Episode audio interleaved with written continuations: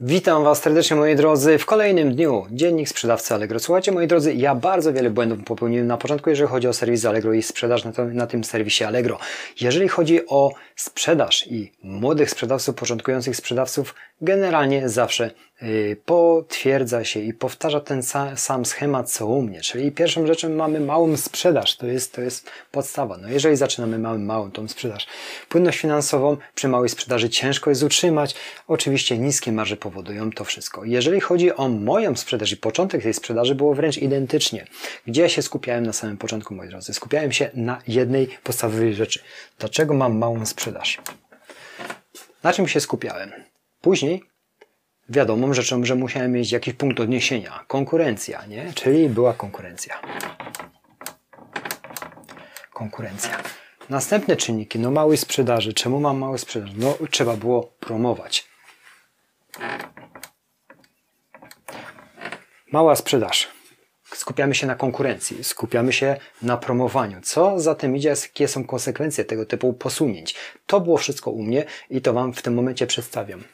Płynność finansowa, która generalnie cały czas spadała. Dlaczego? Skupianie się na konkurencji, nie skupianie się na podstawowej rzeczy, czyli na, na, na tej, o której Wam zaraz powiem, skupianie się na promowaniu, co generowało ko Kolejne koszty, które były bardzo wysokie, możecie sobie naprawdę prześledzić, że te koszty promowania są wysokie, dlaczego trzeba z nimi uważać. Oczywiście, jeżeli masz te pieniądze i masz już doświadczenie, to jest inna sytuacja. I mówię o początkujących sprzedawcach, tacy, tacy którzy zaczynają. Ja oczywiście sprzedawę na serwisie Allegro sprzedać, też sprzedawać zaczynałem, chociaż prowadziłem stacjonarny biznes, ale to, to jest całkowicie inny marketplace. Tam jest klient, oczywiście zgodzi się wszystko, ale są pewne rzeczy, na które się zawsze skupiamy, bo chcemy zacząć od razu sprzedawać i dlatego skupiamy się tą małą sprzedażą. Konkurencja, promowanie wyciąga nam pieniądze, czego idzie płynność finansowo kompletnie pada na głowę, a, a jest właśnie skutek niska marża jest efektem, że skupiamy się na konkurencji i wtedy jest to kompletnie zamknięte koło.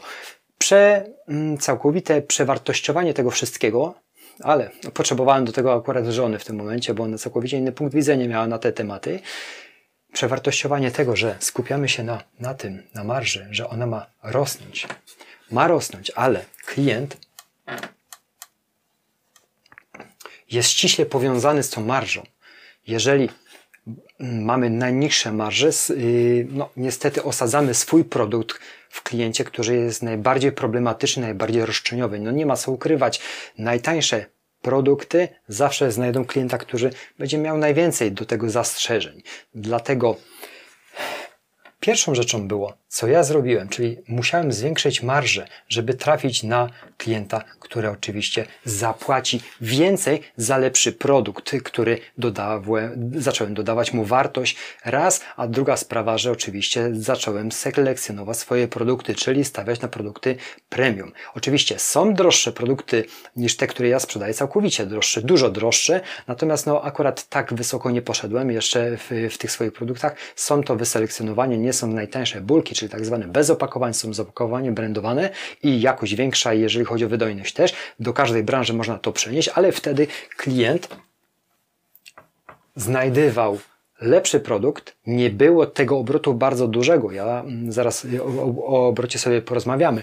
Natomiast przede wszystkim klient znajdował lepszy produkt. Częstotliwość zakupu może była mniejsza, ale marża była dużo wyższa, bo jak wystartujemy na początku naszego, naszej sprzedaży, żeby nam zostało 10%, to ktoś powie, że to jest sukces. Oczywiście, a wtedy zgadzałem się z tym, może nawet nie patrzyłem na 10%, czasem było 5%. Uwierzcie mi, że u mnie te marże są całkowicie inne. One potrafią w tym momencie, kiedy mam dobre umowy z y, dostawcami przede wszystkim, to moje marże nawet rosną do granic 40% po opłatach serwisowych i tak to wygląda po opłatach serwisowych. Natomiast dopiero, do, zaznaczam dopiero, bo tutaj, jeżeli na samym początku, jeszcze raz wrócę, ja skupiałem się, y, jak miałem małą sprzedaż, na konkurencji, na promowaniach, płynność finansowo legła w gruzach. Ona systematycznie spadała. Faktury gromadziły się, faktury się gromadziły i to wszystko było w ten sposób, że mielenie i tak na dobrą sprawę czasami miałem wątpliwości, co ja będę za rok z tym wszystkim miał. Nie? Czy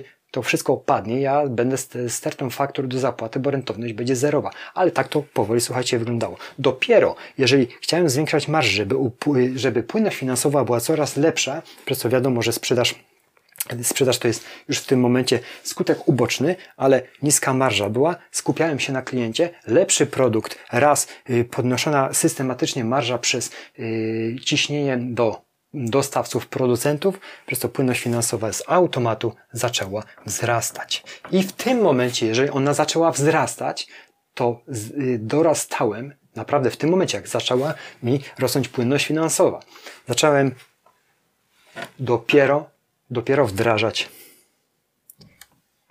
promowania, które są kosztowne i które można w tym momencie, jeżeli mamy lepszą płynność, przez wyższą marżę, lepsza płynność, wtedy mamy pieniądze na promowania. I wtedy ten cash flow pozwoli Ci na ruchy. Także młodzi sprzedawcy, ja też początkującym sprzedawcą byłem, dużo się uczę i dużo też, yy, dużo też wyniosłem z tego. Przede wszystkim sam dostałem batów nie, bardzo dużo, zwłaszcza finansowych.